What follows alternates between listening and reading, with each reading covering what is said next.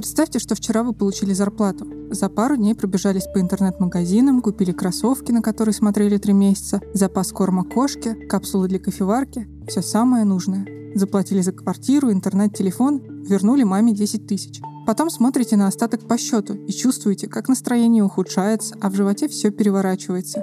Объективно вы потратили не так уж много, но ощущения никуда не уходят. Это финансовый стресс. Меня зовут Полина Потапова, я научная журналистка и шеф редакции «Мозга» в Тинькофф журнале. Вы слушаете седьмой урок курса «Как справляться со стрессом», который выпускает учебник ТЖ. Сегодня поговорим о том, что такое финансовый стресс, почему он возникает и как с ним бороться. Чтобы обеспечить базовые потребности в еде, жилье и одежде, человеку недостаточно быть сильным и ловким, как в доисторические времена. Ему нужны деньги – если вы сомневаетесь в том, что денег достаточно, мозг воспринимает это как угрозу, и это закономерно приводит к стрессу. Под давлением финансового стресса люди склонны планировать свой бюджет до мелочей и расстраиваться, когда не удается уложиться в поставленные рамки. Даже незначительные финансовые решения превращаются в испытания. Например, некоторые неделями не могут заплатить за коммуналку, а когда нужно купить условный стиральный порошок, тратят кучу времени и сил, сравнивая разные варианты и цены. Причина такого поведения часто не в том, что человеку действительно не хватает денег. Сама необходимость потратить деньги вызывает сильнейшую тревогу. Это типичное проявление финансового стресса. Но оно не единственное. Вот по каким еще признакам можно узнать финансовый стресс. Вы ведете расточительный образ жизни, иногда даже в кредит. Вы убеждены, что можете разом потерять все, поэтому не копите, не думайте о будущем, а тратите, пока есть возможность. Вы очень много работаете. Может казаться, что каждую минуту своего существования следует зарабатывать деньги, иначе наступит смерть в нищете. В результате огромное количество подработок, из-за которых не остается времени даже на сон. Это тоже признак финансового стресса. Вы испытываете дискомфорт в теле каждый раз, когда совершаете дорогую по вашим меркам покупку или заходите в банковское приложение. У вас появились проблемы со сном. При финансовом стрессе люди с трудом засыпают или часто просыпаются от страха непредвиденных расходов. Но почему же вообще возникает финансовый стресс? Очевидная причина – тяжелое финансовое положение. Если человеку едва хватает на еду и жилье и нечего откладывать на черный день, то любые непредвиденные расходы рискуют превратиться в катастрофу.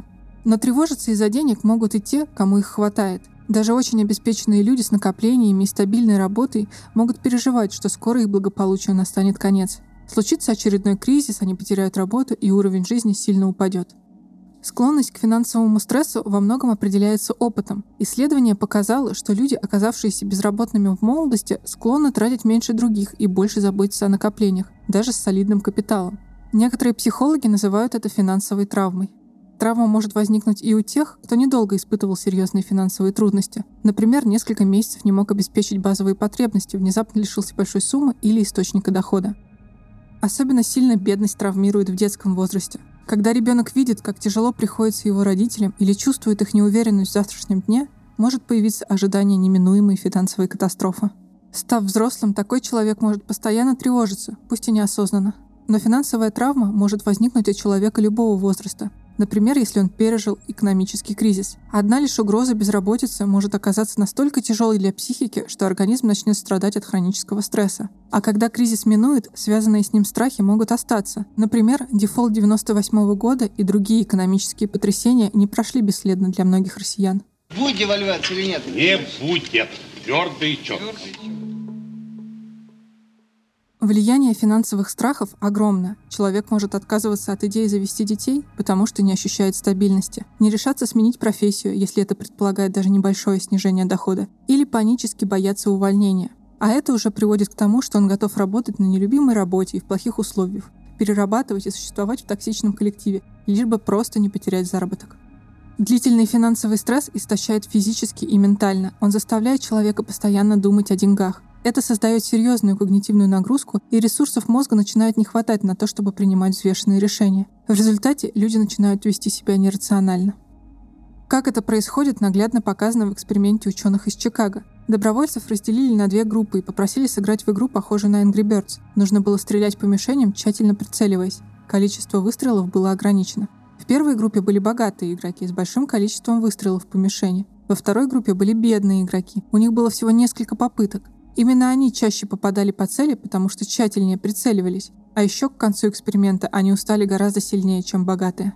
Когда бедной группе разрешили взять дополнительные выстрелы в долг, они заняли гораздо больше, чем требовалось. Из-за усталости игроки не смогли трезво оценить реальную потребность в дополнительных выстрелах и в итоге оказались в большом, пусть и виртуальном долгу, чего могли бы избежать.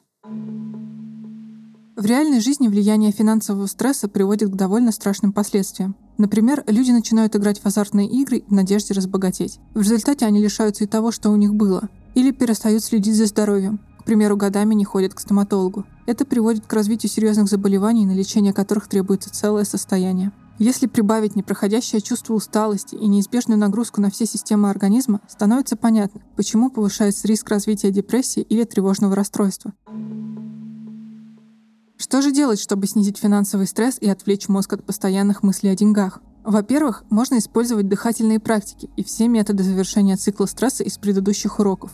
Во-вторых, выделяйте на тревогу строго определенное время. По-научному этот метод называется тренировка контроля над стимулом, провоцирующим беспокойство. Его разработали в 80-х и применяют в когнитивно-поведенческой терапии для борьбы с тревожностью. Исследования показывают, что этот метод помогает снизить уровень повседневного стресса. Этот метод состоит из трех простых шагов. Первое. Раз в день запланируйте время подумать о том, что вас тревожит. Чтобы метод сработал, такие перерывы должны быть регулярными, в одно и то же время и в одном и том же месте. Важно не обдумывать тревожные мысли перед сном, они могут спровоцировать бессонницу. Второе. В течение дня старайтесь замечать тревожные мысли и записывать их. Но не обдумывайте, а отложите до перерыва на беспокойство. Чтобы отвлечься, сделайте пару дыхательных упражнений. Они вернут вас в настоящий момент. Третье.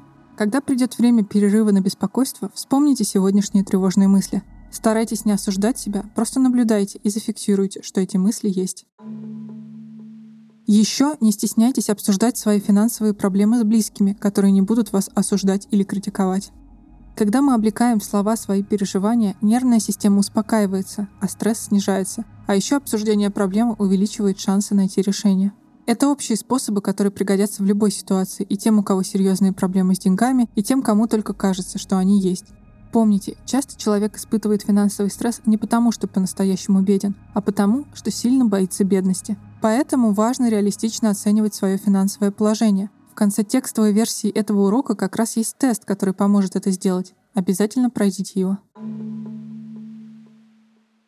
Но как снизить стресс, если денег действительно не хватает? В этом случае тоже помогут техники релаксации, о которых я говорила в предыдущих уроках. Это снизит риск необдуманных решений. Однако проблемы эти практики не решат. Чтобы справиться с бедностью, нужно повысить доход, какой бы сложной ни казалась задача. Например, попытаться получить государственную помощь, поискать более высокооплачиваемую работу, добиться от работодателя прибавки к зарплате. Это единственный способ не допустить повторения приступов стресса. Если кажется, что никаких способов изменить положение нет, попробуйте обратиться за психологической помощью. Во многих крупных городах это можно сделать бесплатно по полису ОМС. Психолог поможет посмотреть на ситуацию с разных точек зрения и, возможно, найти выход. А что если денег на еду хватает, но любые непредвиденные траты становятся проблемой? Помогут полезные финансовые привычки. Стоит оптимизировать доходы и расходы, научиться вести бюджет и использовать деньги максимально эффективно. И главное, обрести чувство контроля над своими финансами. Это снизит связанный с ними стресс. Подробнее об этом мы рассказывали в бесплатном курсе учебника Тинькофф журнала «Как управлять личными финансами». Ссылку оставили в описании. Помните, что постоянная экономия может стать источником стресса, который приведет к срыву и импульсивным тратам. Чтобы этого не допустить, оставьте себе хотя бы немного финансовой свободы. Например, каждый месяц откладывайте небольшую сумму на ерунду, допустим, 2000 рублей, и на эти деньги покупайте что-то совсем необязательное, но приятное, если деньги закончатся раньше времени, ненадолго откажитесь от приятных мелочей, но помните, что они скоро вернутся. А как снизить стресс, если я часто нерационально трачу деньги? Скорее всего, такие траты и есть главная причина, почему денег постоянно не хватает. Вот что поможет воздержаться от нерациональных покупок и расходов. Если хочется потратить деньги, спросите себя, а не приведет ли это к ухудшению финансового состояния. Например, не потребуется ли ради этого влезть в долги, если это не поможет взять себя в руки, вспомните, что человек быстро привыкает ко всему хорошему. Особенно быстро перестают приносить радость материальные покупки. Ну и крайняя мера. Разрешите себе купить эту вещь, но не сразу, а спустя 2-4 дня. За это время она может вам разонравиться. Бывает так, что денег достаточно и экономить уже не нужно, а тратить страшно. Тогда важно постепенно давать себе больше финансовой свободы. Вот как это сделать. Составьте список того, что давно хотелось купить, но всегда было жалко денег. Это может быть что угодно. Дорогая колбаса, красивая пижама, образовательный курс. Попробуйте раз в месяц покупать себе что-то из списка. Выделите психологически комфортную сумму на месяц, которую вы можете тратить на спонтанные покупки. Лимит не даст вам опустошить свой счет, но вы все равно получите удовольствие. Понаблюдайте за реакциями. Что вы чувствуете, совершая такие покупки? Наверняка тревогу. А что еще? Насколько серьезно такие траты отражаются на вашем бюджете? Наносят ли они ему серьезный ущерб? Или вам все равно удается откладывать? Попробуйте определить источник страха. Как можно точнее, чего именно вы боитесь, каких обстоятельств, ситуаций, последствий. Разберем на примере. Представьте, что вы боитесь увольнения. Накопления начнут заканчиваться, а работу вы быстро найти не сможете. В этом случае важно понять, из-за каких обстоятельств этот страх появился. Допустим, когда вы учились в школе, отец потерял работу из-за закрытия предприятия и не мог найти новую несколько лет. Он подрабатывал где только мог, но семье все равно не хватало, даже на еду. Теперь оцените, насколько вероятно, что эти обстоятельства повторятся в вашей жизни. К примеру, вы работаете в госкомпании, все более или менее тихо и стабильно, увольнений не ожидается. Вы на неплохом счету, начальник вас любит, скорее всего, в ближайшее время с вами не произойдет того же, что случилось с отцом. Еще можно сделать такое упражнение. Попробуйте детально представить, чего вы больше всего боитесь. Это поможет пережить страх и понять, что у вас хватит внутренних ресурсов, чтобы справиться со всем произошедшим. Если вы пробовали все техники самопомощи, о которых я рассказывала, но стресс не проходит, а мысли о деньгах не отпускают ни на минуту, мешают спать ночью и нормально функционировать в течение дня, снижают настроение и лишают сил, стоит обратиться за помощью к специалисту, например, к психологу, психотерапевту или психиатру. Но помните, что пока денег мало, стресса не избежать, даже если благодаря психологической помощи вы научитесь лучше с ним справляться. Подумайте, что вы могли бы сделать прямо сейчас, Возможно, вы найдете способ оптимизировать расходы, найдете подработку, смените работу, поговорите с начальником о повышении или выработаете здоровые финансовые привычки. С вами была Полина Потапова, научная журналистка, шеф редакции «Мозга в Тинькофф журнале» и редактор этого курса.